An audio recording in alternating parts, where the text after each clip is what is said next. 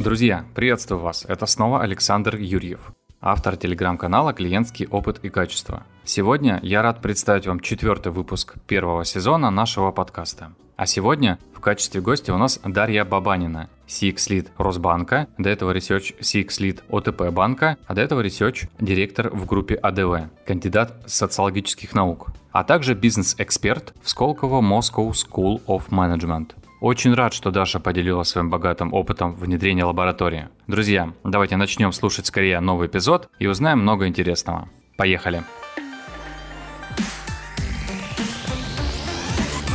Даша, привет. Я очень рад, что ты нашла время и подключилась, и мы сегодня с тобой обсудим а, очередной эпизод э, Лабы в твоей компании. Прежде чем начать, давай начнем с тебя. Расскажи, пожалуйста, немного о себе, про твой опыт и где ты сейчас. Да, привет. Ты меня уже представил. Представлюсь еще раз. Саша Бабанина.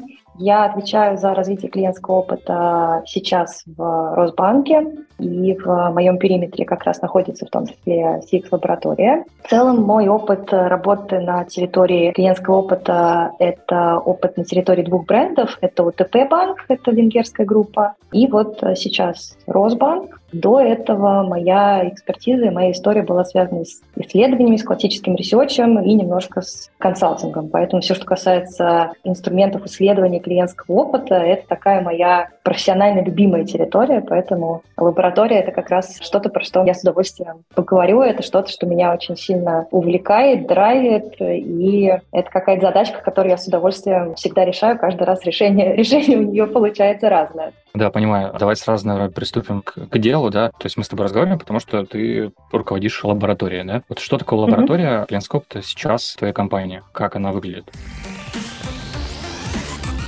Но если операционно, да, структурно, лаборатория — это команда, которая состоит из исследователей, экспертов, которые находятся внутри периметра лаборатории, и такая более широкая команда — это команда экспертов, которые находятся в продуктовых командах и которые отвечают за качество исследования клиентского опыта в бизнес-командах, отвечают за продукты, отвечают за каналы. Мы не любим говорить о том, что лаборатория — это вот наша маленькая команда, да, для того, чтобы лаборатория работала, и она работала на территории продуктов. Когда мы говорим «команда лаборатории», мы объединяем и экспертов, которые сидят внутри, и экспертов, которые сидят в продуктовых командах. Может быть, это такая немножко игра слов, вот, но она помогает нам не отстраиваться от бизнеса. И когда мы говорим команда лаборатории, это вот наша большая такая команда ребят, которые драйвят исследования и клиентский фокус и внутри лаборатории, и на территории продуктовых команд. Вот это команда, да, такая составная. И это диджитал-пространство, то есть это наша онлайн-территория, наши витрины инструментов,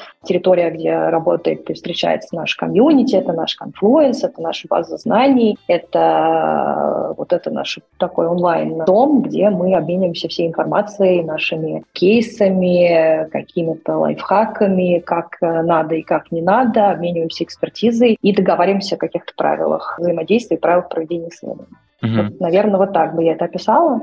Да, я правильно слышал? Получается, что с точки зрения оргструктуры лабораторию, наверное, можно разделить на две части. Вот первая часть работает внутри команды как часть команды, да, угу. а вторая часть работает непосредственно в лабе. Вот если говорить вот про функции, да, вот что делают одни ребята, которые находятся внутри продуктовой команды, что делают вторые, которые не находятся внутри? Угу. В чем их разница? Ну, с точки зрения функций которые они делают? Да, разница там, безусловно, есть. И те, и другие занимаются проведением CX-исследований. Ребята, которые находятся в периметре бизнес-команд, проведение исследований, диалог с клиентами, работа с обратной связью, это там 80% времени, которое они тратят. Ребята, которые сидят внутри лаборатории, бэклог их исследовательских проектов занимает чуть меньше времени и, наверное, ну, половину времени, я бы сказала. Остальная половина времени — это как раз задачи, связанные с настройкой процессов, инструментов, инструментов с управлением витриной тех тулов, которые мы в том числе передаем в команды. Что это значит? Это значит, что с точки зрения инструментов лаборатория отвечает за то, чтобы у нас в близком доступе, в очень коротком, понятном для команд лежали инструменты рекрута, опросов, мотивации респондентов, чтобы ребята, которые сидят в командах, не тратили время на настройку вот этих вот вокруг исследовательских задач. Угу.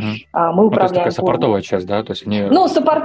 да, саппортовая часть, э, но она на самом деле очень важное, потому что очень часто, когда мы общаемся с ребятами из э, бизнес-команд, вот если эта суппортовая часть не решена, то мотивация входить в исследование всегда гораздо ниже, потому что эта территория непонятная, нет готовых решений, как мне быстренько выцепить респондента из базы, какое готовое решение, чтобы его замотивировать, есть ли какие-то готовые скрипты для предрекрута и так далее. Есть ли какие-то короткие дорожки там, по уже подписанным рамочным договорам к подрядчикам, которые нам интересны. Вот это может быть такая не суперисследовательская часть нашей работы, но она жизненно важна, это гигиена, которую мы соблюдаем. И вторая, наверное, вот как бы, если за рамками именно проведения исследовательских проектов задача, это задача прокачки экспертизы с точки зрения исследования клиентского опыта и а, менторинг команд и экспертов в этой сфере. Мы стремимся к тому, чтобы внутри лаборатории сидели ребята, которые круче, чем все остальные в периметре банка, владеют какими-то исследовательскими функциями, навыками, знают, как а, проводить, настраивать глубинки, в каких случаях и как хорошо работают опросы и так далее. То есть экспертиза и, и знание, как это должно быть, как это работает на рынке, какие есть новые там, инструменты, как это делают другие. Вот эта экспертиза — это как раз э, тоже та зона ответственности, та задача, которая у нас лежит в периметре лаборатории. Ну и, наверное, там помимо этого, может быть, мы чуть-чуть попозже об этом проговорим, это, в принципе, продвижение функции и формирование запроса на исследование. Это такая вот задача из области клиентоцентричности. Пиара. Да, и, и пиара, да, это вот, наверное, тоже задача лаборатории. Тоже потом про нее поговорим, наверное.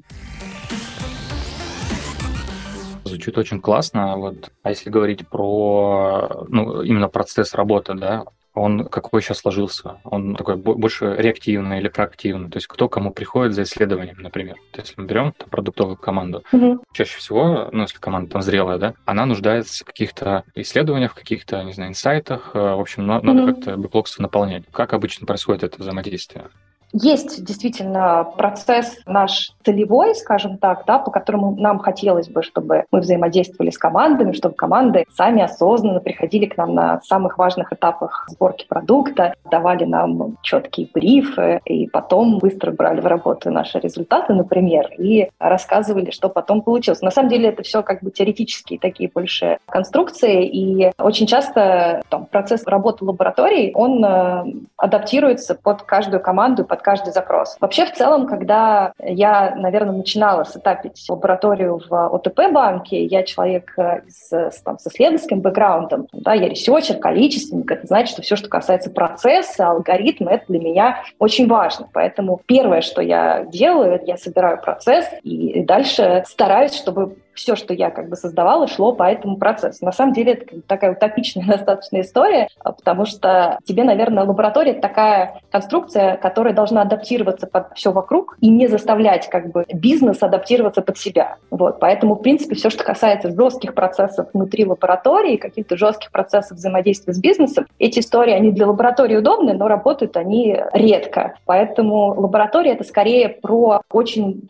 такие вот верхнеуровневые рэперные договоренности, принципы работы, какие-то ценности, которые мы декларируем в команды и понимание того, как мы можем помогать бизнесу, а дальше уже какая-то настройка, она каждый раз работает по-своему. И очень часто то, что мы придумали и у нас здорово сработал с одной командой, может совершенно не сработать, например, с другой командой, потому что, и это тоже такое вот, наверное, важное осознание, которое ко мне пришло, когда я сменила одну там банковскую территорию на другую, там, да, из ОТП, например, я я вышла с очень таким уверенным пониманием, что я знаю, как работает лаборатория, я знаю, как собрать лабораторию, понимаю, как это будет работать эффективно, и, в общем, только дайте мне работать. И когда я пришла в Росбанк, э, такой, в общем, хорошей уверенности, я поняла, что все, что у меня классно работало в ВТП, совсем не работает в Росбанке. И работает как бы, да, есть идея, есть концепция, есть какой-то там, да, целевой результат, к которому ты идешь, но твой родмэп, он абсолютно будет другой. И э, поэтому вот эта адаптивность и как бы отсутствие каких-то жестких рамок и жестких процессов, это очень важное понимание, когда ты собираешь вот такую конструкцию, как лаборатория. Поэтому, в принципе, когда вот спрашивают, какой у вас там процесс, я всегда понимаю, что процесс-то, может быть, у нас и есть, но самый главный принцип — это ценность нашей работы для бизнеса и адаптивность тех инструментов, которые мы собираем. Но верхний уровень, безусловно, да, алгоритм и понимание того, что нужно для того, чтобы прийти в лабораторию, там, с чем команды выходят, это, это важно. Как обычно вот бывает, давай возьмем какую-нибудь супер классную команду, с которой вы взаимодействуете, я имею в виду продуктовую. Угу. Вот как обычно там происходит заказ на исследование? Продукт оунер приходит и говорит, я хочу там, не знаю, проверить несколько гипотез и помогите mm-hmm. мне, пожалуйста. Или, допустим, наоборот, э, сам э, вот этот исследователь, который лоцирован, приходит сам к продукт оунеру и говорит, я тут mm-hmm. кое-что выяснил, и кажется, нам нужно все поменять. Вот как, как эта работа выстроена? Вот в самой такой лучшей команде которую ты считаешь новой? Лучшая команда — это не та, которая хорошо взаимодействует с лабораторией. Лучшая команда — это та, которая делает самый классный продукт для клиентов. Вот. А тут уж мы подстроимся, как им помочь. Ну, наверное, самый такой идеальный путь — это когда ритм взаимодействия с лабораторией, он наложен на цикл продуктовой разработки. И у нас есть верхнеуровневая договоренность. Это, наверное, как раз вот возвращаясь к твоему вопросу, а, как выглядит целевой процесс. Целевой процесс — это когда у нас с бизнесом, с бизнес-командами, с продуктологами есть договоренность о том, на каких этапах продуктовой разработки или, например, корректировки, с какими запросами они могут обращаться в лабораторию или какие задачи они ставят своему CX-эксперту. Например, если ты начинаешь сборку совершенно нового продукта, а и ты находишься на этапе, например,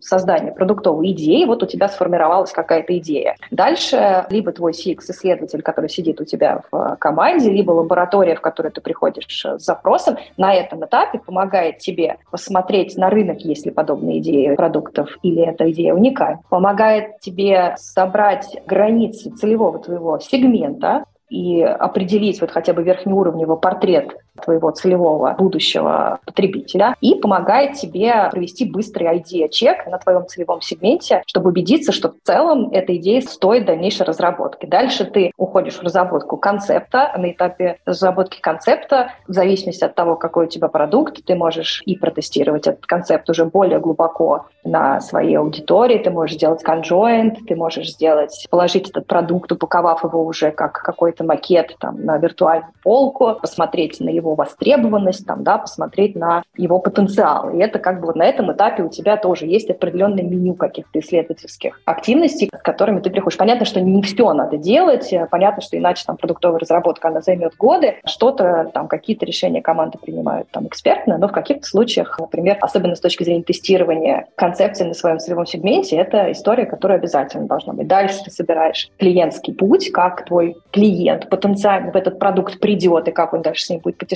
в периметре банка. Тут как раз исследовательская история — это отрисовка там, да, целевого клиентского пути, бенчмаркинг, как, например, эти клиентский путь по, по таким продуктам выглядит на рынке. Да, дальше вот, соответственно, уже на этапе предзапуска можем протестировать, как это на самом деле работает, и дальше уже сопровождать исследовательскими метриками какую-то первую обратную связь, причина оттока, причины неперехода клиентов, например, по воронке и так далее. Но это как какая-то абсолютно как бы идеальная конструкция. Иногда команды приходят нам на более поздних этапах, а иногда уже совсем в конце там, нашего пути, когда продукт запустили, а потом пошел отток, и непонятно, почему клиенты там не пользуются или никакие не совершают какие-то целевые действия, тогда тоже это вопрос для там, диалога с клиентами. Спасибо. Давай, наверное, еще сделаем шаг назад. Вот, и поговорим о том, почему у компании вообще сформировался запрос на лабораторию. Почему так произошло? Давай, наверное, с твоим последним примером, да, почему, собственно, лаборатория родилась в Росбанке, кто был инициатором, какой-то акционер или там топ-менеджер, откуда ноги растут? В Росбанке лаборатория работала до того, как а, я присоединилась к команде. Сейчас она немножко обновилась и продолжает работать там уже в другом формате. А запроса на лабораторию как таковую не было. Лаборатория — это все-таки инструмент. Да? Это инструмент э, для решения задач по развитию клиентского опыта и по улучшению качества клиентского опыта. В этом случае эта лаборатория становится как бы, ну, инициатива создания лаборатории — это инициатива команды клиентского опыта, потому что для того, чтобы аудировать клиентский опыт и понимать, что, какие изменения в продуктах необходимы, нужны исследовательские инструменты, нужны сверки с клиентом. Для этого должна быть экспертная команда, которая этот процесс настраивает вместе с бизнесом. Та же самая история была в УТП. Запроса на лабораторию от топ-менеджмента не было. Это скорее, вот, опять же, решение команды. То есть обычно, ну вот обычно лаборатория, она вырастает из такого традиционного research отдела, и развивается вместе с развитием функции клиентского опыта. Вот по моему такому наблюдению это чаще всего происходит так. Насчет демо-дней. Вот, смотри, ну, очень часто, два раза точно. Я видел, когда некоторые лаборатории, ну, или отделы исследователей что-то рассказывают про себя. Ну, такие внешние демо-дни. Например, кто сейчас смог вспомнить, это, наверное, Авито. Соответственно, есть, наверное, какие-то внутренние демо-дни, когда команда просто делится какими-то успехами, победами, ну, или просто какой-то рутиной, да, чего не делает. Mm-hmm. Вот такие демо-дни бывали ли у тебя? Есть ли они сейчас? Вот, и какие вообще задачи демо-дни, как по-твоему, выполняют?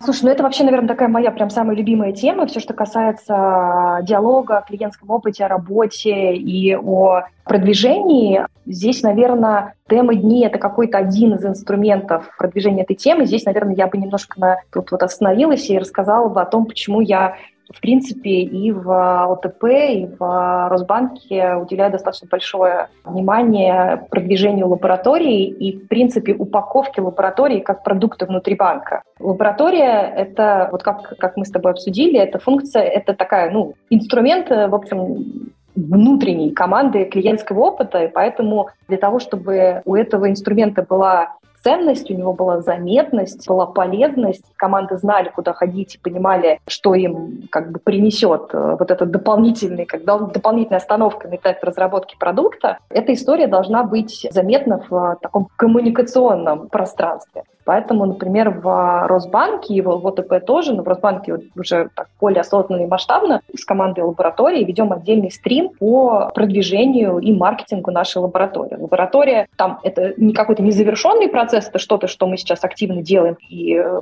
в этом направлении движемся, но в моем понимании лаборатория — это такой же продукт, как и кредитные карты, как и депозиты. И вот как мы приходим к командам и говорим, для кого это, а какой value prop, как вы об этом будете рассказывать, какой CJ по, по использованию вашего продукта. Те же самые вопросы мы задаем себе. Да, мы четко должны понимать, для кого работает эта лаборатория. У нее должен быть голос, у нее должно быть, должен быть бренд, у нее должна быть какая-то заметность. Мы должны о ней рассказывать и доносить ценность. Поэтому мы достаточно много площадок, помимо демо, используем для того, чтобы рассказывать и о кейсах, и о инструментах, и о полезности этой работы. У нас есть там и ньюслеттеры, которые мы достаточно так э, вовлеченно пишем. У нас есть и разные площадки там внутри банка, комьюнити, которые мы используем для того, чтобы собирать ребят, которые находятся внутри там и за периметром лаборатории. А у нас есть демо внутренний пока, на котором мы рассказываем о том, как лаборатория работает. Мы очень активно дружим со всеми доступными нам другими лабораториями из других банков. Это, кстати, тоже очень классная история по обмену экспертизой и какому-то взаимному вдохновению, опылению команд.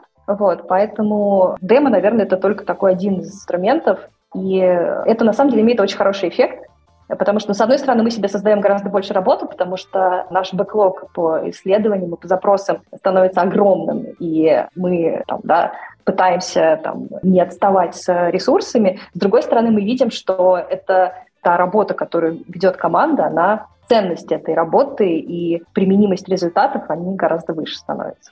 Да, я тут вспомнил фразу, как ты говорила, один из прошлых моих руководителей говорил, что если ты сделал какую-то задачу и не рассказал, ты не сделал эту задачу, потому что никто об этом не узнал. Поэтому тут, наверное, важно пиарить и рассказывать действительно, что ты делаешь на разных площадках.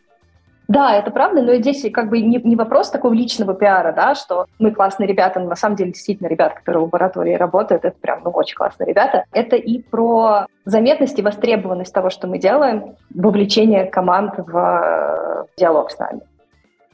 Если говорить про вовлечение, вы проводите какие-то обучения для других команд? Я имею в виду не внутри, да, а вот именно снаружи, для продукта, для маркетинга, для еще кого-то. Ну, какие-то специфические обучения, которые касаются клиентского опыта.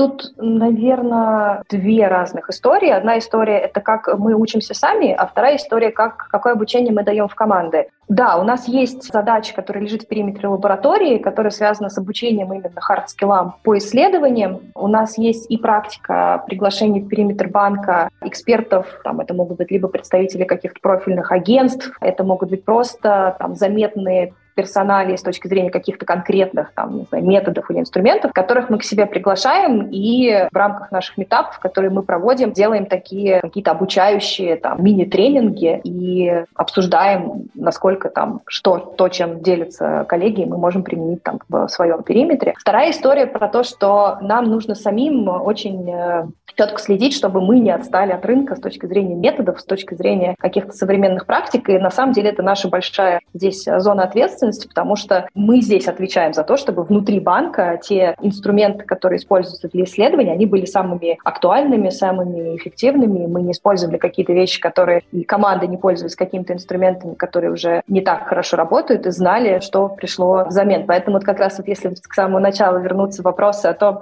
как у вас настроены процессы там, и есть ли какие-то готовые шаблонные решения. Знаешь, вот как говорят, что если ты собрал всю информацию, необходимую тебе для принятия решения, значит, ты опоздал с решением. То есть, да, если ты так долго времени к нему да. готовился, и все-все цифры у тебя есть. Вот то же самое про лабу. То есть, если ты настроил все процессы и собрал витрину, и у тебя все инструменты там лежат, значит, к этому моменту уже все твои настройки устарели, потому что рынок развивается так динамично, что здесь очень важно не терять связь с реальностью. Меняются продукты, меняются меняется конкурентная среда, меняются потребители. Вот, поэтому здесь, наверное, вот мы тоже стараемся как команда лаборатории самим себе оставлять достаточно времени на то, чтобы повышать квалификацию свою, не терять свою как бы такую профессиональную как бы остроту. Ну, я так понимаю, что и встреча с коллегами там, из других банков тоже вам помогает, mm-hmm. да, перепыляться и быть в трендах, да, что происходит, исследования, в том числе у других ребят. Конечно, конечно, потому что это все-таки, наверное, такой мой ресерчерский бэкграунд. Я всегда слежу за тем, чтобы я и ребята, которые у меня работают в команде, мы были в хорошей профессиональной форме. Для того, чтобы поддерживать профессиональную форму, это не значит, что все, чему тебя научили в институте или где-то, ты это помнишь и практикуешь. Нет, это, это какой-то постоянный твой э, навык и постоянная тренировка. Поэтому для того, чтобы профессиональную форму не терять, а это прям очень важно в э, нашей работе, диалог с другими командами, с сильными лабораториями, которые мы тоже там, ориентируемся и хотим их обогнать, это тоже очень важно. Поэтому мы ходим в гости, обмениваемся экспертизой, и потом приходим к себе и говорим, так, сейчас мы тут это все сделаем и еще больше сделаем. У нас есть такая как бы рабочая, такая соревновательная тоже есть нотка. Я тоже это очень люблю в команде.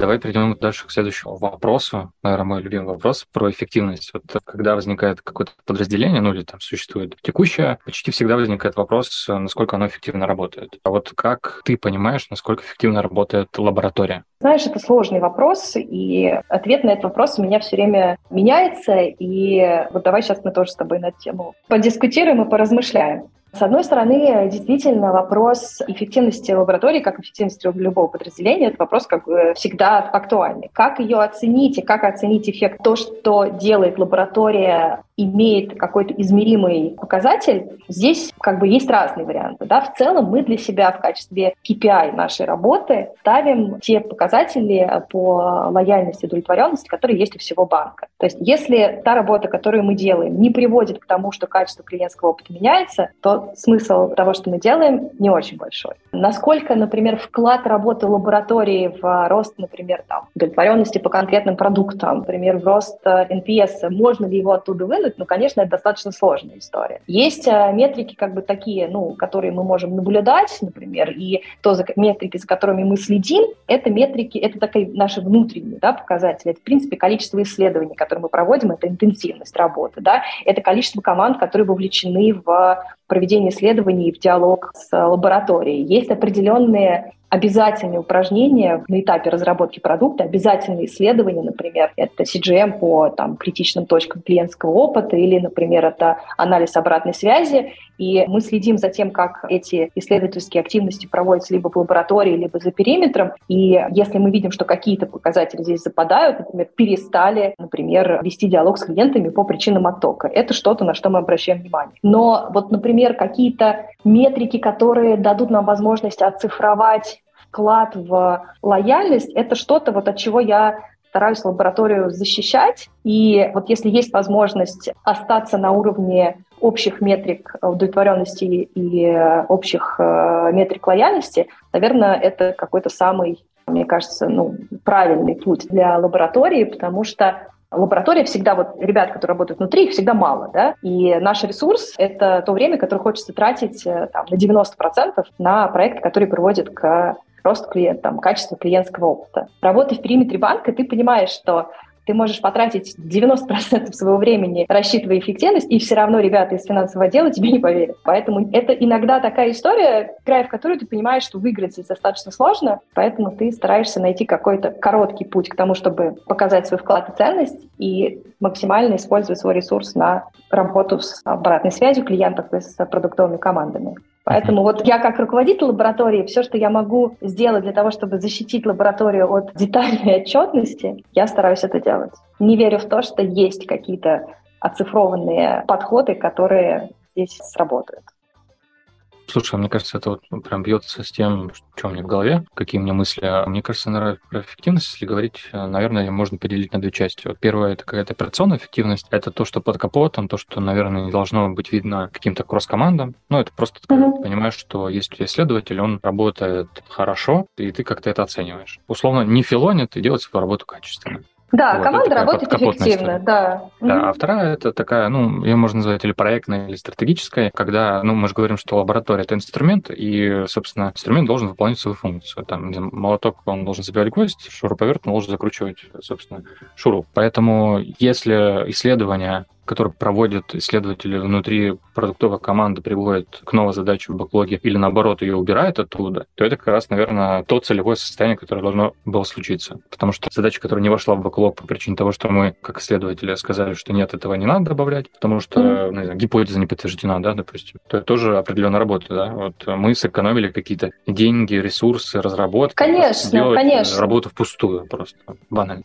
Конечно, конечно. Иногда, например, ты проводишь глубинное интервью, например, инсайты из которых команда потом не берет в работу. Ну, может быть, там что-то по какой-то причине, например, результаты этого исследования не, не легли в продуктовую разработку. Но ты взял этого продуктолога, и он провел время с клиентами, он поговорил с ними, он по-другому посмотрел на то, для кого он делает работу, у него был вот этот момент истины, когда пользователь его продукта дал ему прямую обратную связь, и даже если какого-то конкретного выхлопа с точки зрения конкретной фичи или продуктовой разработки нет, то ценность от того, что ты создал пространство для этого диалога, она колоссальная. Можно ли это оцифровать? Как это потом срезонирует на какой-то количественной метрике, сложно сказать. Да? Есть, конечно, верхнеуровневые метрики, например, которые мы собираем там, на больших там, ежегодных опросах, которые проводят ребята из HR, когда мы смотрим там, на разные показатели там, э, культуры внутренней, туда же попадает там, вовлеченность работы с клиентским опытом, туда попадает, например, показатель клиентоцентричности, когда там в вопросе сотрудников мы спрашиваем, там, насколько для вас там,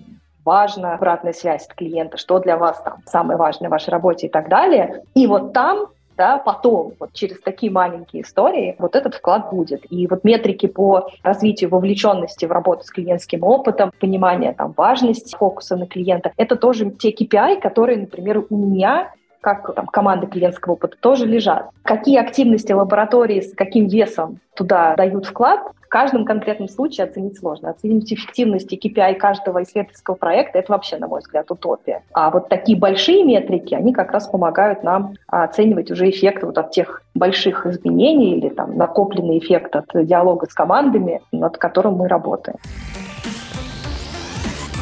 Я еще такую завешу тему, которая меня в последнее время тоже меня занимает с точки зрения работы лаборатории, работы CX-экспертов. И тоже, может быть, это какой-то такой вопрос, который будет на, на размышление интересен. Я, например, раньше, вот до того, как я начала работать в Росбанке и работала с лабораторией, я, например, была очень уверена в том, что правильная конструкция лаборатории — это когда лаборатория маленькая, отвечает только за настройку инструментов и за экспертизу, и за там, выстраивание какого-то процесса взаимодействия с продуктовыми командами, а эксперты сидят в продуктовых командах. И на самом деле это действительно классно работает, потому что у тебя нет вот этого длинного пути положить изменения в командный бэклог, потому что эксперт, который сидит внутри команды, у него доступ к этому бэклогу гораздо быстрее, чем у внешней лаборатории. Если исследователь проводит э, там, какое-то упражнение, диалог с клиентом, он видит там, критичность, необходимость какого-то изменения, как будто бы ему убедить команду и своего продуктолога гораздо проще какой-то критичности, необходимости э, трансформации и так далее. Мы, как лаборатория, подсказываем ему, на каких этапах нужно вести диалог с клиентом, даем инструменты. Он это делает на территории своего продукта, либо там вместе с нами, либо сам.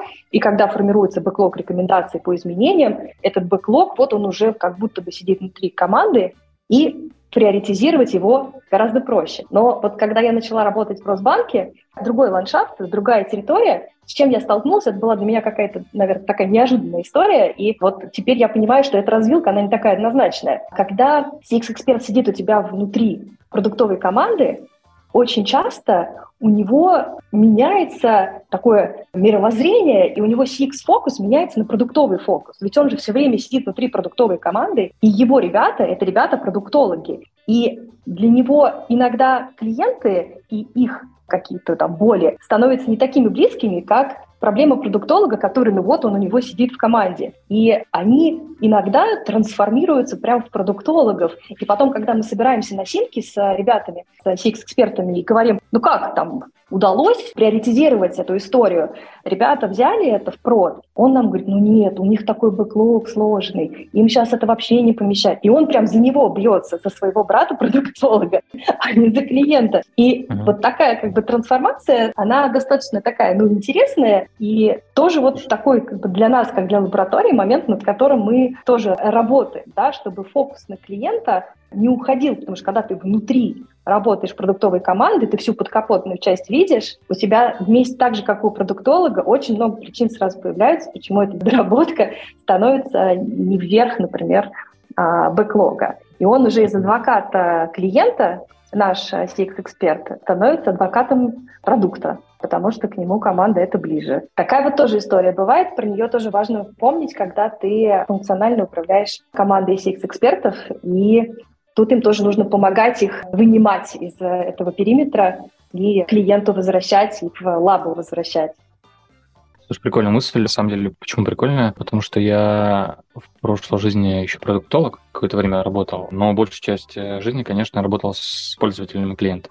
И э, после того, как я, ну, прям хапанул продуктовую жизнь, у меня, конечно, мышление сильно поменялось. Вот тут, кстати, очень такой дискуссионный вопрос. Мне кажется, что в лучшую сторону, потому что, mm с одной стороны, ты видишь какие-то проблемы пользовательские, ну, ты их осознаешь, потому что ну, у тебя такой высокий уровень эмпатии, да, ну, всех, кто работает с клиентами, высокий уровень эмпатии, mm и ты понимаешь это. Но с другой стороны, ты же работаешь в коммерческой организации, ты продуктолог, и у тебя есть, ну, определенный, как бы, KPI, да, ты должен выполнять цели. И как раз вот в идеале, конечно, да, если мы говорим про идеальную картинку, продуктолог должен обладать, как бы, эмпатией пользователю, да, и понимать, собственно, как где заработать. И вот этот баланс, на самом деле, ну, нельзя, наверное, ощутить, пощупать и как-то вот его сформулировать. Ну, наверное, можно, но вот э, мне пока еще не удалось. Но в целом я очень часто смотрю на задачи с точки зрения выгоды для компании. Ну, то есть mm-hmm и выгоды для клиента. Ну, в идеале, чтобы был какой-то баланс, чтобы и пользователь сильно не пострадал, и при этом компания тоже не потеряла. Ну, такой наш более, что ли, осознанный подход к тому, чтобы наши действия были направлены, с одной стороны, на увеличение удовлетворенности, а с другой стороны, и выручка тоже не сильно страдала. Это всегда баланс какой-то.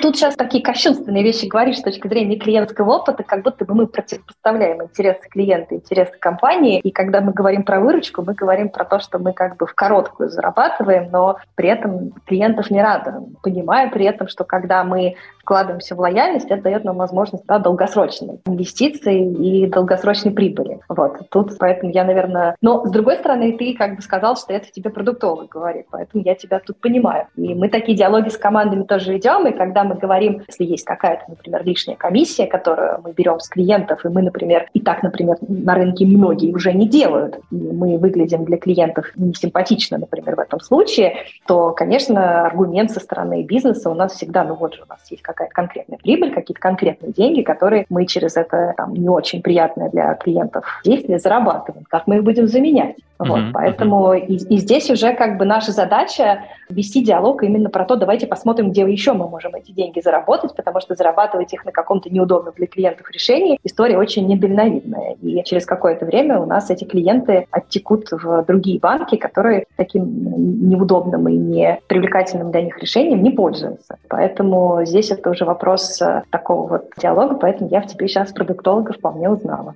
Здесь, на самом деле, как бы мне нет какого-то противоречия. Вот в идеальной картине, но я, наверное, так бы и шел, будучи продуктологом. Если у тебя есть какая-то, ну, давай назовем это, такая неприемлемая выручка, от которой хотелось бы все-таки избавиться, вот, возникает вопрос на что, да, и вот как раз вся вот мыследеятельность, которая у тебя есть, она должна быть направлена на то, чтобы искать еще какие-то дополнительные зоны роста, где можно еще заработать примерно столько же денег. а лучше еще больше, выместив такую не очень приемлемую выручку. Ну, это ты говоришь про какие-то совсем токсичные там, да, истории, которые... Да, ну вот, ну вот да, это то, то, то, с чем мы работаем. Поехали дальше. У нас, на самом деле, уже почти конец. Хочется поговорить про второй мой любимый вопрос, вот, и, и последний, наверное, любимый. Какие наиболее частые возражения, с которыми ты сталкивалась при работе с продуктовыми командами? Они, скорее всего, наверное, плюс-минус у всех похожи, да, ну, у каждой компании, но хотелось бы вот про то послушать. Да, но здесь я, наверное, рейтингом этих вопросов никого не удивлю, потому что действительно вопросы везде похожие. Сколько мы заработаем на том, что мы порадуем клиентов, да? сколько денег нам приносит каждый пункт роста NPS, сколько денег нам приносит каждый пункт роста удовлетворенности. Откуда мы возьмем деньги на стратегические инициативы по улучшению клиентского опыта, если в начале года мы эти деньги не заложили?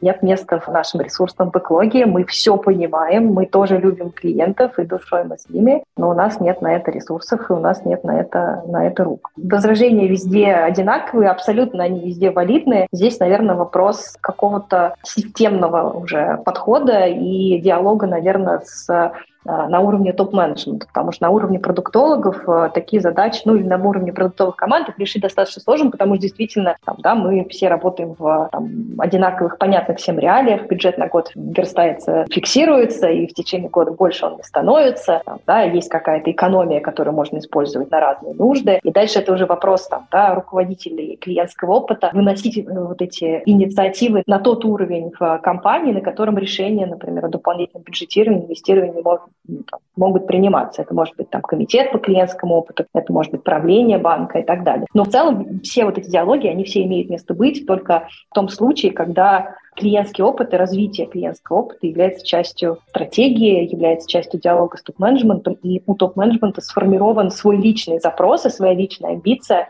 на то, каким банком мы хотим быть для наших клиентов. Это как раз вот та очень важная договоренность, которая дает потом возможность открывать диалог про выделенный бюджет на CX-инициативы или про приоритизацию каких-то изменений, или про какие-то ценностные там вещи, про манифест, э, например, э, в котором мы можем зафиксировать какие-то для себя важные, как для компании, э, вещи. Например, мы не зарабатываем на неудобных для клиентов решениях. Мы отказываемся от этих решений там, постепенно и заменяем эту прибыль на какие-то другие источники, которые мы учимся находить.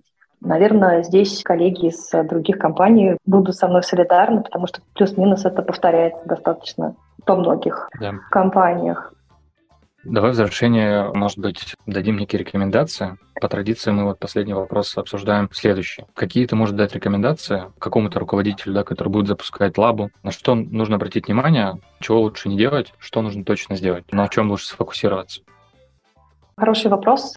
Наверное, Первое, что бы я порекомендовала, это заручиться поддержкой топ-менеджмента. А, это как бы истина, с которой мы все соглашаемся, то, что запрос на развитие клиентского опыта, лаборатория — это инструмент, который лежит внутри этого периметра. Это история, которая работает только при поддержке топ-менеджмента и в том случае, если задача, она лежит в части ключевых показателей успешности компании. Это, если такого запроса со стороны топ-менеджмента нет, это тоже часть работы команды клиентского опыта, этот запрос сформировать, сформировать эту амбицию, помочь э, своему топ-менеджменту, поселить в нем вот эту тревогу, что мы успешны везде, а вот здесь еще не совсем, и помочь вот увидеть тот горизонт, где мы хотим, чтобы компания оказалась, Поэтому если такого запроса прямого нет, это также часть нашей работы, это то, что мы берем а, на себя. Это, наверное, первый совет. И опять же, когда вы разговариваете, ведете диалог с топ-менеджментом, мы понимаем, что там клиентский опыт лаборатория — это во многом истории инвестиционные, поэтому здесь вот как бы самое выше то, что мы обсуждали, ваш продукт должен быть очень красиво упакован. И продавайте его, как вы продавали бы продукт на рынок. Это решение, которое ваши коллеги должны купить, оно им должно понравиться, они должны понимать, зачем это, какую-то несет дополнительную ценность, и что изменится в лучшую сторону в их периметре, в их работе, какие задачи станут решаться проще, если это произойдет. Не ленитесь тратить на это время. Второй, наверное, совет — это, ну, я думаю, что так, наверное, все делают, но тем не менее